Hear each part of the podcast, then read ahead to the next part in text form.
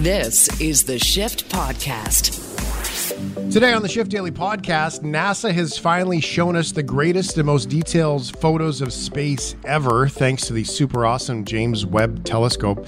Andrew C. Ferreira walks us through every picture they've provided and why are they're so special. Let me tell you, wallpaper for your computer. Amazing. Are you okay with fries? And on the international dispatch, Sir Christopher Gilbert joins us from Tokyo and helps us understand the global impact of former Japanese PM Shinzo Abe's assassination, plus diving into the bizarre stories from other corners of the world. It is time for a little weird science with Andrew. Andrew Ferreira is weird. So weird, he loves science more than sleep and other people. It's time for Andrew Ferreira's Weird Science. Last night here on the shift, Andrew C. Ferreira gave us the insight of the first image that was revealed from NASA's James Webb Telescope with the anticipation that on Tuesday morning there was going to be more pictures released. Now, Andrew, I have purposefully stayed away from these pictures until now because I didn't want to. I wanted to re- experience them with you for the first time. Uh, did you even sleep? I know you were pretty excited to get up this morning for the first time in your whole life to be up early. I know. I, I don't think I've ever been more excited to be awake before 2 p.m. in my life. um, and that says a lot about my my overall work ethic. But that's not what's uh, under the microscope here. Um, no, like I, I was up bright and early, 7:30 a.m. Pacific uh, wide-eyed, bleary-eyed, um, to see, you know, essentially what. I'm gonna, I'll preface it with this, in saying that these images will constitute kind of in a, in much the same way that folks born you know from the you know from the maybe the the 80s towards the early 2000s saw hubble's images as like the images of space um, the exquisite detail, the the the deep, the Hubble deep field. Uh, as many people, you know, born in the last you know thirty years will will have referenced uh, Hubble as kind of like the space observatory. Starting now, you know, kids who are you know five, six years old, and kids who haven't become kids yet, uh, as they grow up, they'll regard uh, Webb in the same way that you know I and many people my age and other folks have also regarded uh, Hubble as kind of their view um, of the universe. Um, so cool. It's fascinating.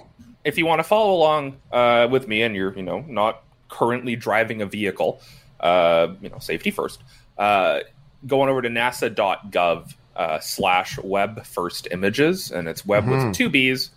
Um, and that's kind of where I'm going to be um, going off of and riffing off of uh, for today's or tonight's or right now's uh, little talk. And I was taking notes this morning live because I have nothing better to do with my uh, with my time before I have other things to do with my life. Um, and so we'll go from the top with uh, kind of the first image that we kind of saw a peak of uh, yesterday. We saw a peak of what was at the time the largest and deepest image uh, of the universe that we've ever taken. I put this up at shiftheads.ca, by the way, for everyone to follow along to uh, the link that Andrew's talking about. I also tweeted it out if you want to follow me at uh, Andrew But Worse. Uh, I take any and all uh, followers. I love it. Uh, please boost my follower count. It just it gives me good ego juice. Um, so basically, the first image that I want to talk about here um, is an image of a nondescript uh, red orb. If you go over to the on to the right side called SMACS 0723, we're going to go right to left instead of left to right because uh, I'll do it in the order that they were unveiled and not the order that it's on the website. We'll do it backwards because I said so. So if you look at SMACS uh, 0723, SMACS 0723 um, is the name given uh, to the galaxy cluster that we talked about yesterday that was unveiled by uh, President Biden uh, yesterday. Uh, and if you look really closely, you'll see a lot of dark red kind of dots and smudges and everything in the background. And these are all, to some degree, uh, to some extent, uh, galaxies. And one galaxy that exists in this field uh, that we found, is now the oldest object uh, that we have found by far with any real detail uh, is a galaxy that is 13.1 billion uh, years old. Uh, this is the oldest thing that we have detailed spectra of. Uh, and spectra is basically uh, is a spectrum. So when we look at light, we can see how that light looks through a prism, and we can understand a little bit about how uh, what elements are present in that light because each element has its own fingerprint. Essentially, when you look at light through a prism, you can see with enough technology and, and big brain smarts, uh, you can see various dips and various uh, portions where that is blacked out. Um, and where it's blacked out tells you kind of like a barcode uh, what element is making this light. And so we have spectra uh, of a galaxy, just you know, one of the first generations of galaxies uh, from you know when the universe was barely uh, you know 600 million years old, um, and hmm. that's just absolutely um, insane to me. Um, and this uh, this image of this galaxy, if you remember the Hubble Deep Field, uh, again, that was the Hubble Space Telescope uh, looking uh, at one patch of sky for about two years. Really? Um, and in essentially, as they said on the stream, before breakfast, uh, James Webb took a look at SMACS 0723, and we're already seeing detailed spectra of things, you know, 600 billion, uh, 600 million uh, years uh, after the birth of the universe. That's crazy. Um, so crazy. So the fact that with you know quite literally just a shrug, um, we can basically say that um, uh, you know we can see bits and pieces of the universe that you know up until this point uh, have taken years and years and years and years and years uh, for data and science to really collect, and we're seeing it. And as they said during the thing, before breakfast. Yeah, and it, like, that's kind of crazy. That, it's, it's it's a look back in time, right? Like this is so cool. No, it's and literally it's... like telescopes are time machines. It's one of my favorite kind of cliche lines to throw out. But when you look up at the sky, you're seeing the sky as it was before. Yeah, um, and that's something that people you know don't really kind of when you say it, it it, it, it kind of takes people's breath away. All right. Can we? Um, uh, did you want to talk about the WASP picture and what that means, or yeah, move on yeah, to the well, nebula? Yep. No, we'll go on to Wasp, even though it's. I, I knew that there was going to be some information that was going to be kind of boring uh, to look at, and to the you know to the to just a random person. If you go to the Wasp 96b tab here, um, you just see a bunch of squiggly lines, and ast- astronomers love squiggly lines. Uh, squiggly lines are something that astronomers uh, deeply feel attuned to. Uh, and basically, what this squiggly line shows us, and this is another example of spectra.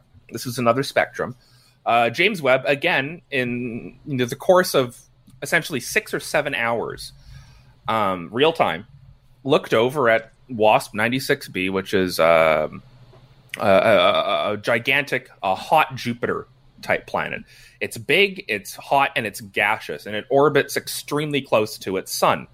Uh, if you think Mercury orbits uh, very close, it orbits the sun, um, you know, every 88 ish days uh, WASP 96b orbits its sun uh, every 3.5 days.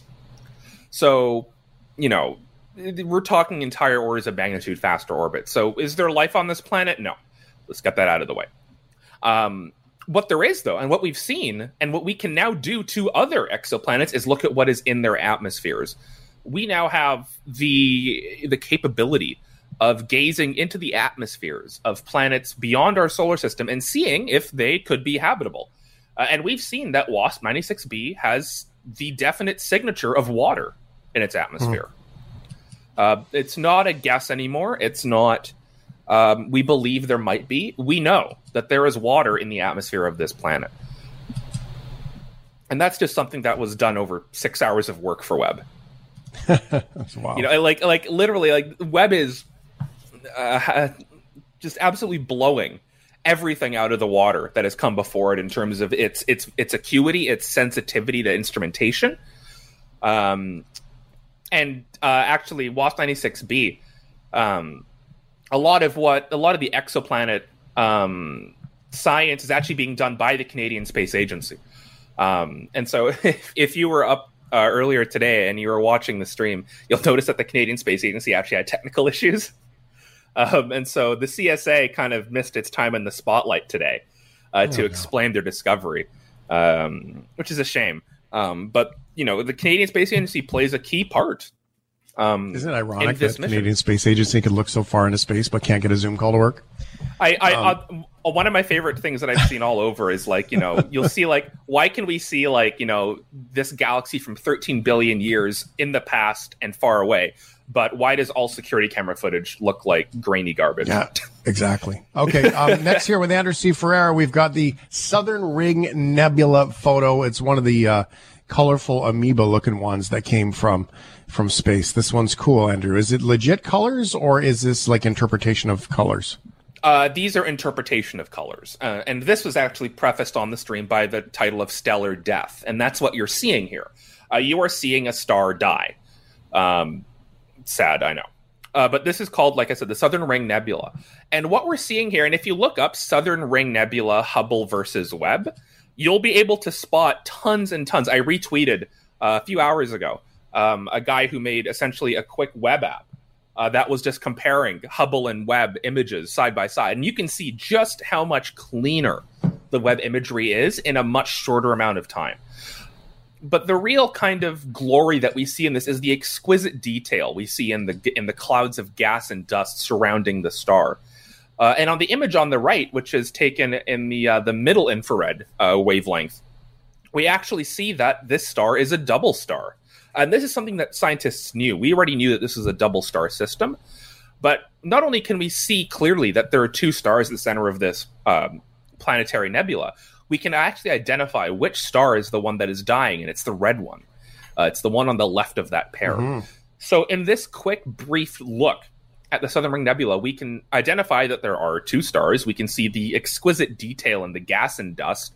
Um, you see like these shells of gas that is ejected. We see, um, you know, all that orange you see in that in, in both images is molecular hydrogen. Um, and that kind of orange and that blue that you see on the right image in the middle infrared, those are hydrocarbons. You know, you might remember, you might think of hydrocarbons, you think of oil and gas. Um, it's yeah. the same stuff.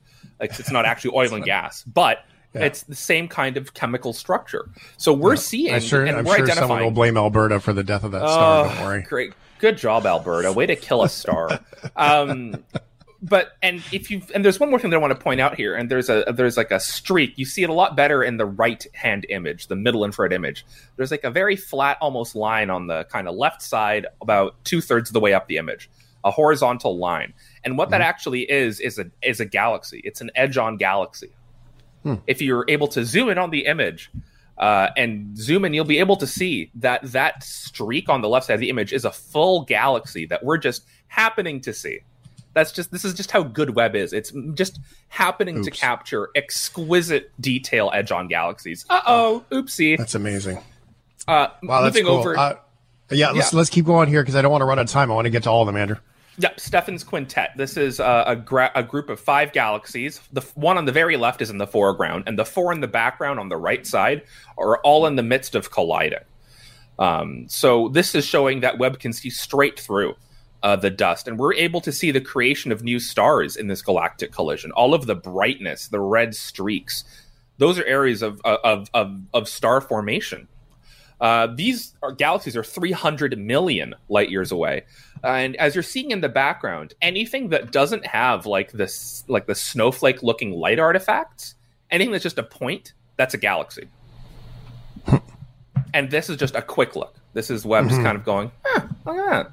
Well, and I think I got my terminology wrong last night, of course, because I said universe here and galaxy there and all that stuff. And it becomes very clear when you look at these pictures, which are at shiftheads.ca, by the way, um, that you can see the difference between everything, you know, the universe being all of the uni part of it. And then, um, and then, then all these little bits and pieces in here. Like this is staggering stuff. This is mind blowing. I just watched the, uh, the Umbrella Academy third season. And when you watch The World Ends, spoiler alert, that's what happens at that oh, show geez. every season. Um, it like it looks an awful lot like this. Yep. What happens at the end of every season, Ryan? Don't look at me like that. they, they save the world. They save the universe every time. That's what they do. uh, but yeah, for the first time, we're seeing in, in like this detail is remarkable. We've never seen detail like this in imagery. Uh, this is like out, it's hard for me to explain. It's kind of like going from you know grainy film photography to DSLRs and telephoto lenses. Mm-hmm. Um, it really is like Polaroid. Detail. It's like from Polaroid all the way up to like the iPhone 13 Pro. That's the comparison of the quality of these are. Yeah, it's a good way to think about it. And final one is the arguably, and I think it's like the the most visually appealing image that we've got so far. It's of the Carina Nebula, um, Carina, Carina, however you want to pronounce it. And that's not important here, uh, but they call it mountains and valleys. Um, this is 7,600 light years away. Um, and in this image, we're seeing hundreds of stars that we have never seen before. Uh, the Hubble Space Telescope has also imaged the Carina Nebula or the Carina Nebula before uh, but not nearly to this detail. And again, if you want to look up, you know, James Webb Hubble uh, comparison images, you'll see just how much clearer and crisper James Webb's imagery is. Uh, we're seeing all sorts of bubbles and cavities and jets uh, within the structure of the mountains, the orangey bit. And, and those orangey bits from top to bottom in this image are seven light years tall, if you want to think of it like that. So hmm. these are, you know, if we were to put the sun at the bottom of one of these, uh, the nearest solar system, which is Proxima Centauri, would barely be past the halfway point up that little mountain. Wow. So we're seeing a gigantic slice. So with of, all these stars, nebula. Andrew, like it is possible. I, it's not likely, but it is possible that every single star has its own solar system uh, of some fashion, and there could be planets on every single one of them. And there's like in this photo alone, I thou tens of thousands, right? Like, yep. That's and to think that we're the only ones. I I think that you could with almost with almost certain confidence say that almost every star in this image has at least one planet around it. Um, wow. We don't know what kinds of planets there are. We don't know right. how many or how far, but it's safe to say that almost every star has at least a planet around it. Um, and mm-hmm. so that really makes you think about, you know, whether or not we're alone out there. The odds are extremely staggering to think that we are. So it's just some food for Which one of those do you think Elon Musk is from? Uh, probably the the most garish one.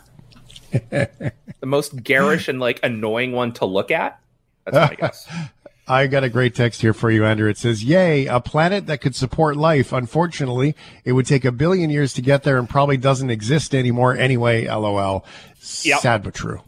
Yeah, it, that's one of the things. You know, people always say that we've got all these Plan B planets out there. Uh, let's take care of this one first before we start making plans for planets that may not even exist by the time we get there.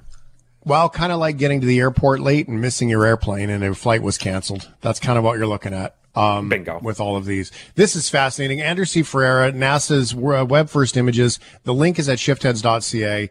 Go through it all. This is radio, doing our best to explain it to you, but it is so fascinating. It's worth the try because the colors, the, the, the, the, the pictures, the clouds, the, it's, it's everything that you've ever seen in, in Hollywood represented right here out of space just from photographs from this, you know, little rig flying. This is cool. Wow. If you find, and just before we go, I think the most telling thing we can do is look at the comparisons. If you can find comparisons between Hubble and Webb, uh, mm. your brain will implode. It will implode.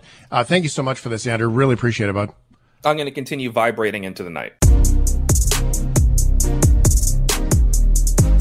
This is the Shift Podcast. It's time for Are You Okay With? Are you? Are you? Are you? Okay. Okay. Okay. Are you okay with?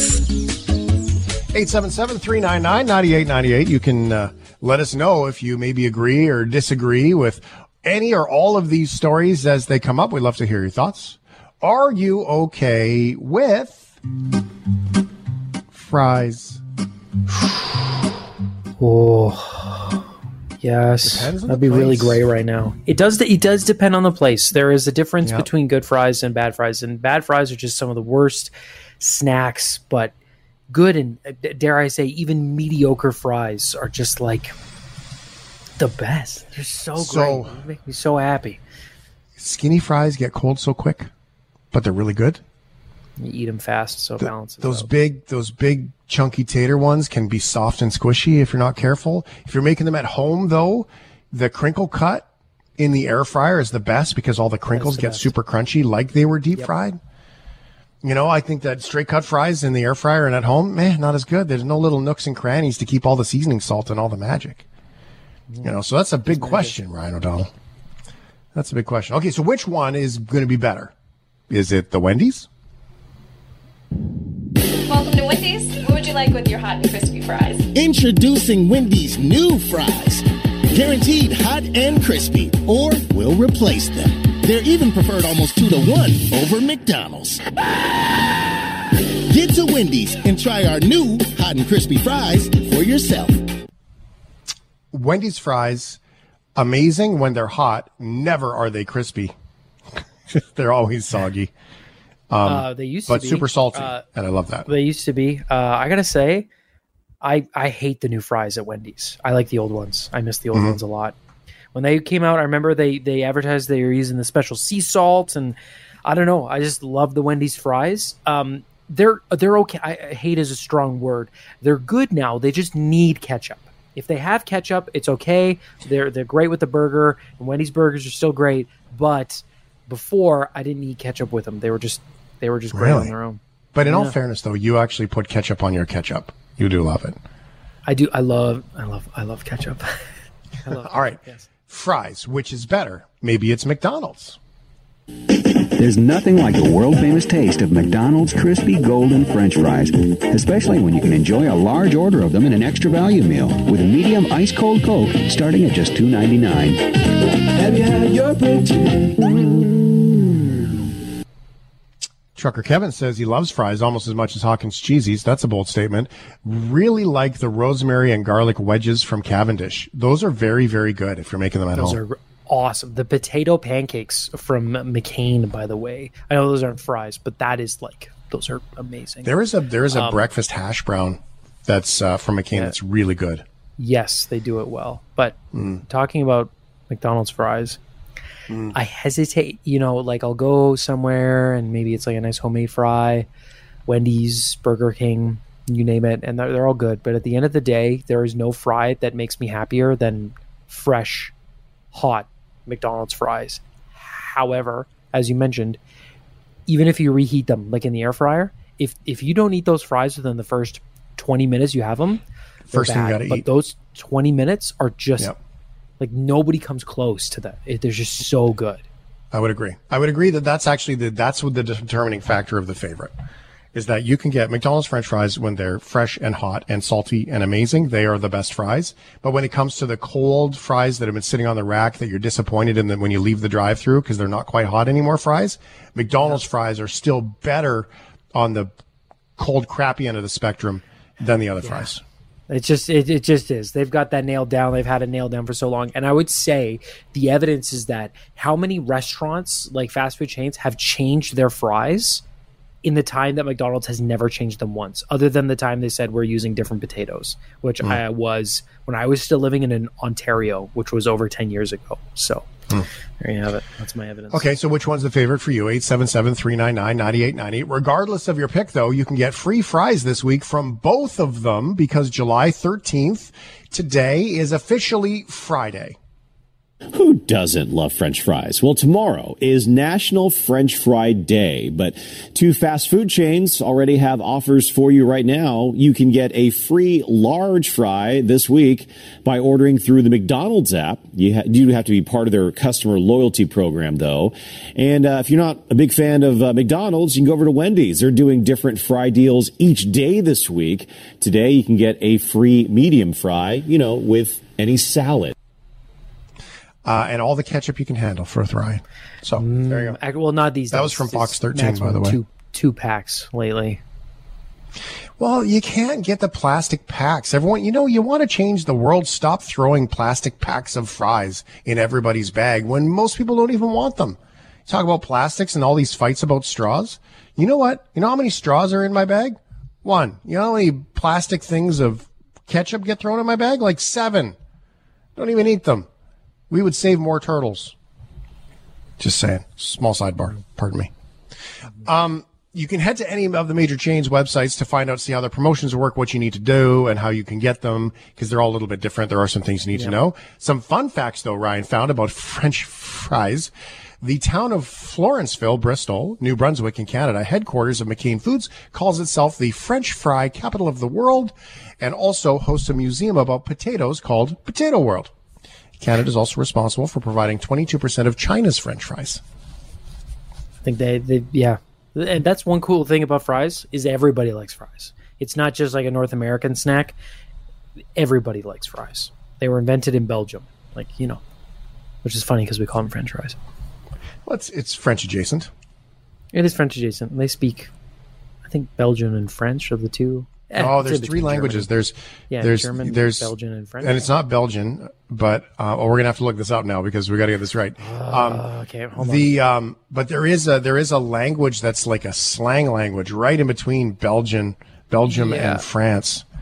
Like, Flemish. Uh, Flemish is Flemish. Yes, that's right, Leo. Uh, be, oh, this is inter- Belgians. The Belgians' official languages are Dutch, German, and French, which makes sense because they're connected to all three of them. And the Flemish, yeah.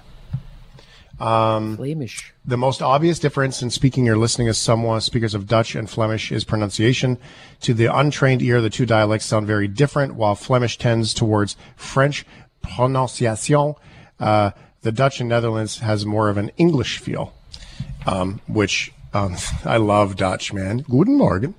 So it's, it's, everything they say is fun. It is. is yeah. And there's lots of us in there too, which is cool. Yes. This is the Shift Podcast. We did chat with Chris at the end of last week with some terrible news out of Japan. It is time for the International Dispatch. Welcome to the International Dispatch from our world citizen. Live from Japan, New Zealand's Chris Gilbert. Sir Christopher Gilbert joins us from Tokyo. He's from New Zealand, then he went to Japan, then he came to Canada, and then he's on the shift and he was content producer, and then he left, and then now he's there, and here he is. Ta-da! Hi, Chris. Where will he go next? Hey, how you doing? I'm good, thank you very much. Let's get started with the hard stuff. What do you say? Because it's been um, yeah. it's been a few days, one might say, since you uh, we chatted with you last with Shinzo Abe and the assassination of that guy. Um, but uh-huh. there's actually a lot more that's kind of gone on. So, what can you give us the before we get into the fun stuff? Let's talk about the hard stuff. Yeah, it's been um, uh, it's been a honky tonkin days over here. It's been um, it's been kind of intense. Can I tell you, Shane? I haven't slept a lot.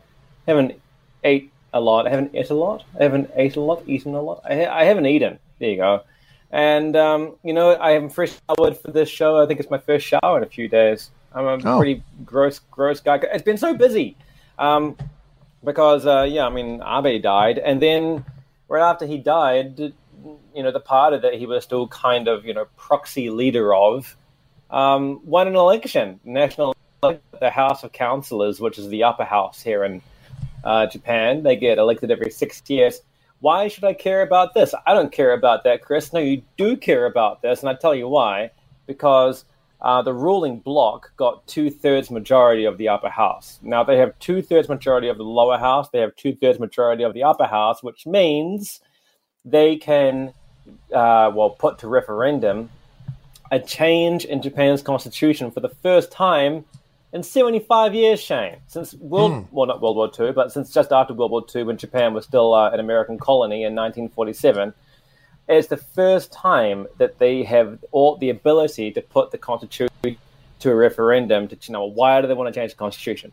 Well, because Japan doesn't have an army, and it has had an army since World War II, and a lot of people want to have an army. And when I say a lot of people, I mean the ruling party and uh, they want to be able to be able to go to war. And the constitution says, no, you can't have an army, Japan. You can't go to war, Japan. And the LDP, the ruling party, is like, well, boo to you. I want to.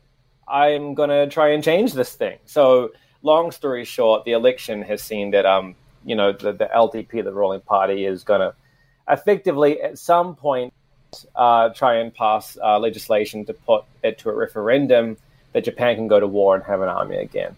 Awesome. Wow. That's so, I mean, let's be honest. The last time they had that ability, it didn't go well for many, uh-uh. and including uh-uh. themselves. And so that was, I no. mean, it was there for, it seemed to be a just cause long ago. Uh, a lot of time has gone past. A lot of things have changed. And when you got a place like Japan that not only has the threat across the, you know, the China, South China Sea and, and all those things, um, to China, There, of course, is North Korea close by, who tends to fire fireworks in the general proximity. And there's some land disagreements yeah. with Russia. And with everything going on That's in Ukraine, right. that must be putting an awful lot of pressure on the Japanese folks saying, hey, by the way, we should probably yeah. be ready for some stuff. Well, I mean, you're correct that historically speaking, Japan plus army equals not good things um, all of the time. Just like like all of the time. Like yeah, through all, all history, the, really.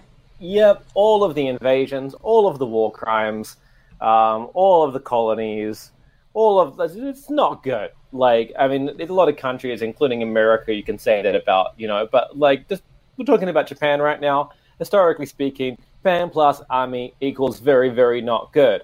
Let's, you know, not have an army because, you know, it's, it's kind of been okay for the last, you know, 75 years with Japan not having an army, but it's just, you know, like using Okinawa to house America's army. You know, that, let's, you know, just whatever. Let's just keep doing that. Um, but I will say, Shane, that it's not very popular because Japan um, is a very, very pacifist country in terms of its people. The people don't like war. Um, people might remember that they had two atomic bombs dropped on them um, around the same time as the Constitution was made.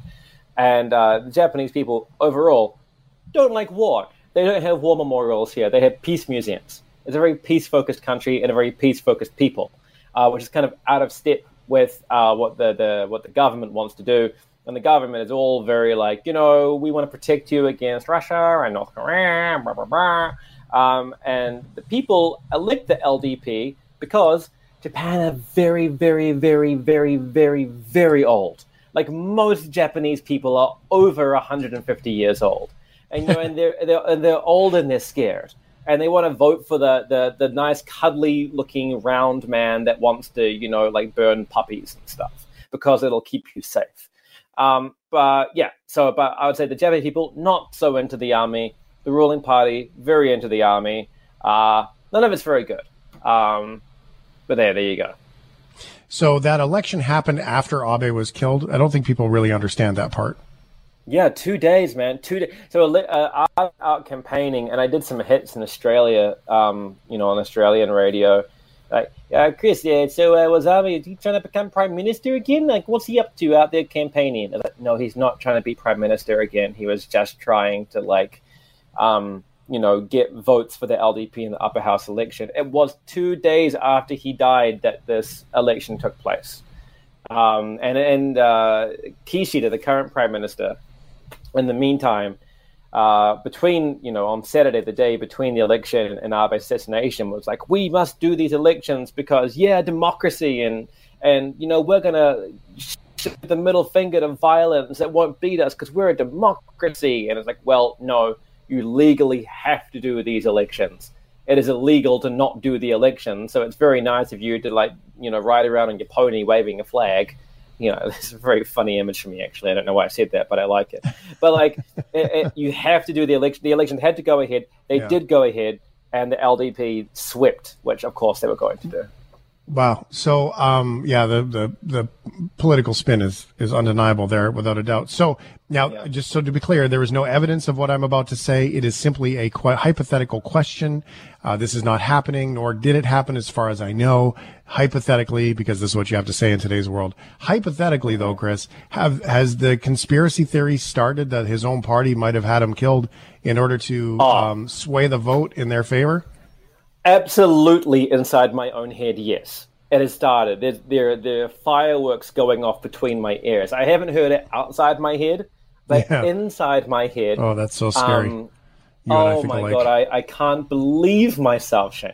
Okay, get this. Okay, like, and, and I'm not I'm not saying anything.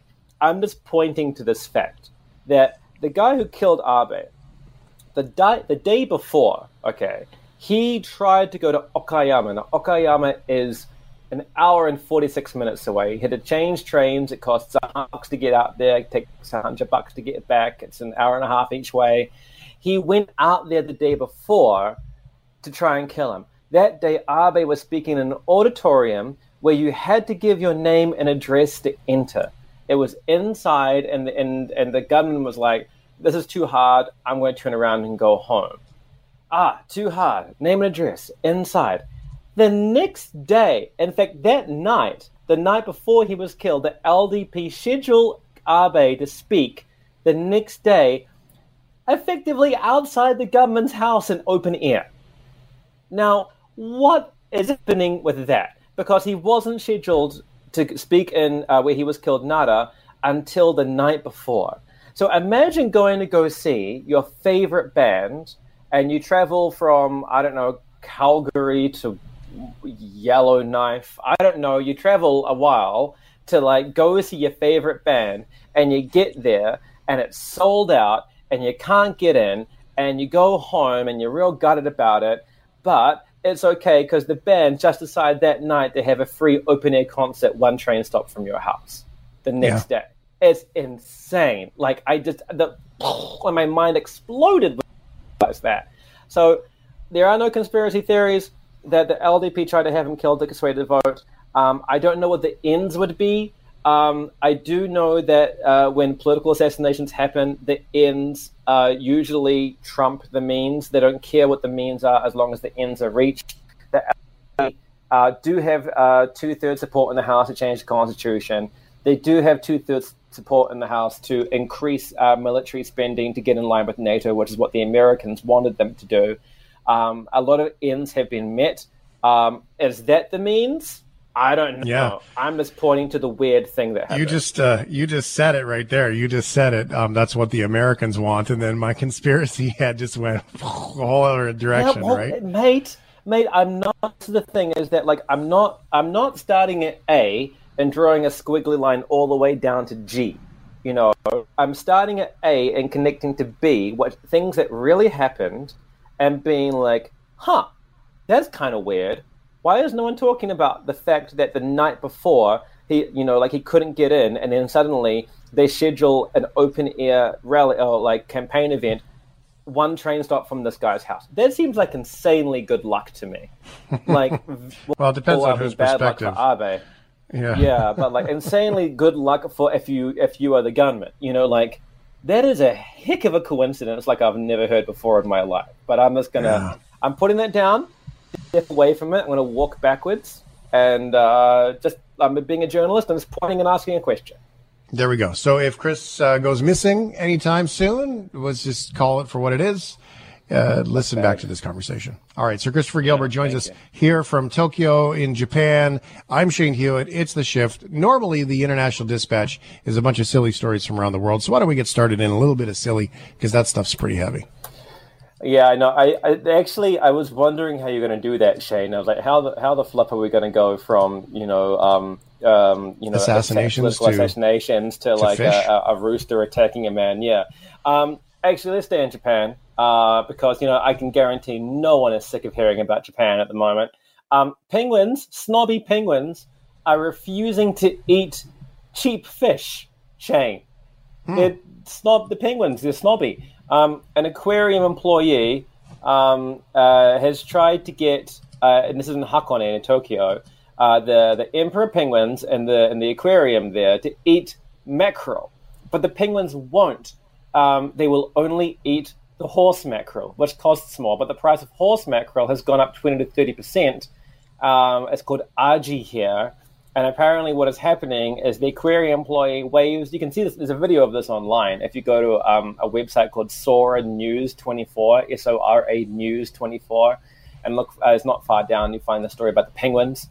Um, and you can see it tries, they try to put the penguin, uh, the, the the fish in the penguin's mouth, and the, the penguin's like, "Nah, no, I haven't turned his head away. I would rather starve then eat that nasty wow. fish you're serving me. So we've got snobby penguins here.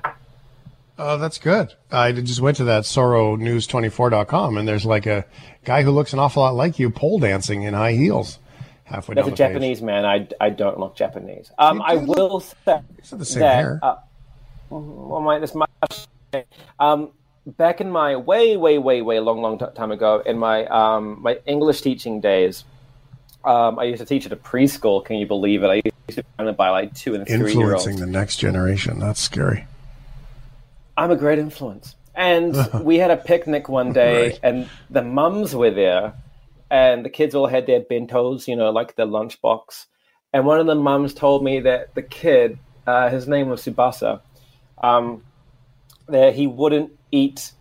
Uh, he wouldn't eat normal yakiniku. He wouldn't eat normal like uh, beef. Pretty much, he he had tasted wagyu, and ever since he tasted wagyu, the really really fancy Kobe beef, his his palate, his two year old's palate, is so refined now that he will not. He's much like this penguin. He can't go back once you snack, you can't go back. And uh, he will only he will refuse all the kinds of meat, and he'll say, "Bring me the finest wagyu and Kobe land."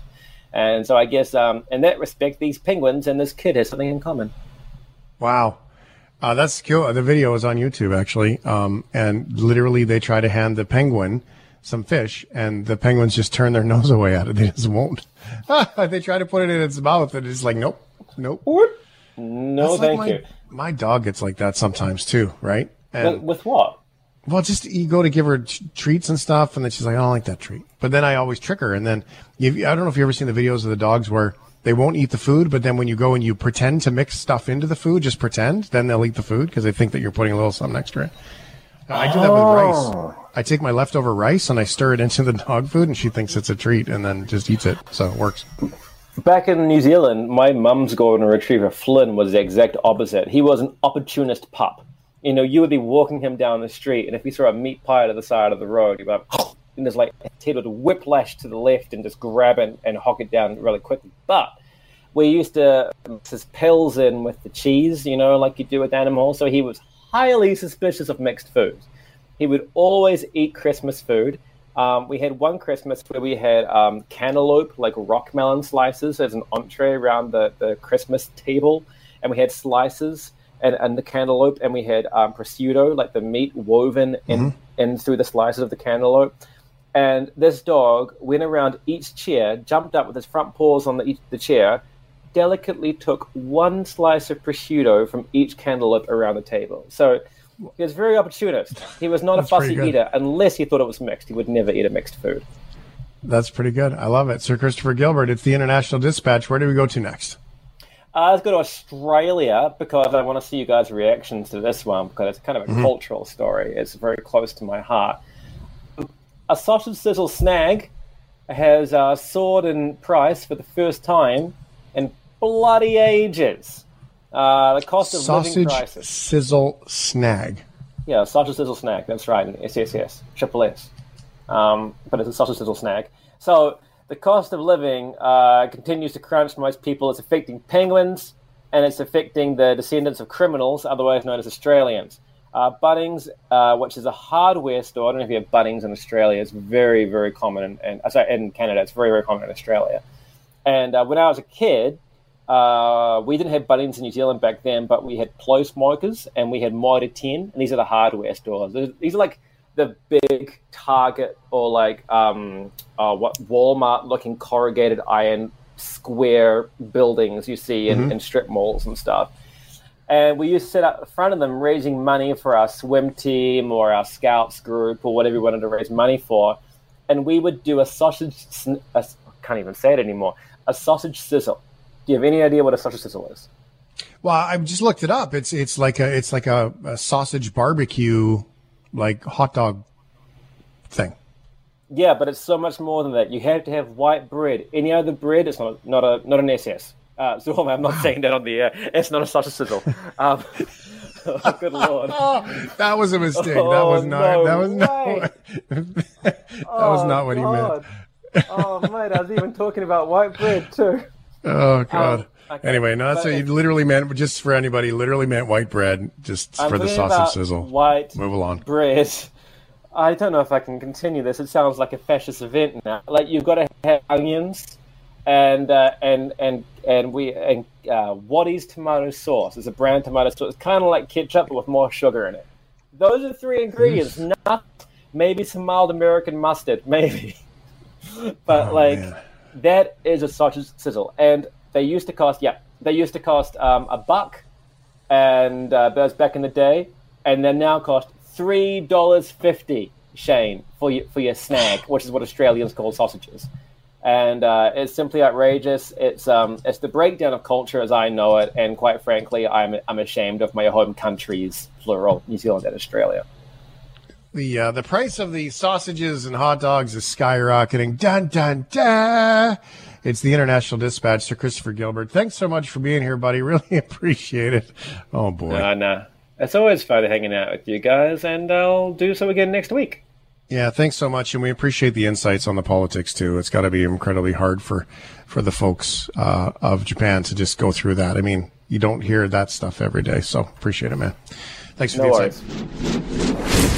Thanks for listening to the Shift Podcast. Make sure you subscribe, rate, and review the show and share with anyone you like. Get it on Apple Podcasts, Google Podcasts, Spotify, and CuriousCast.ca.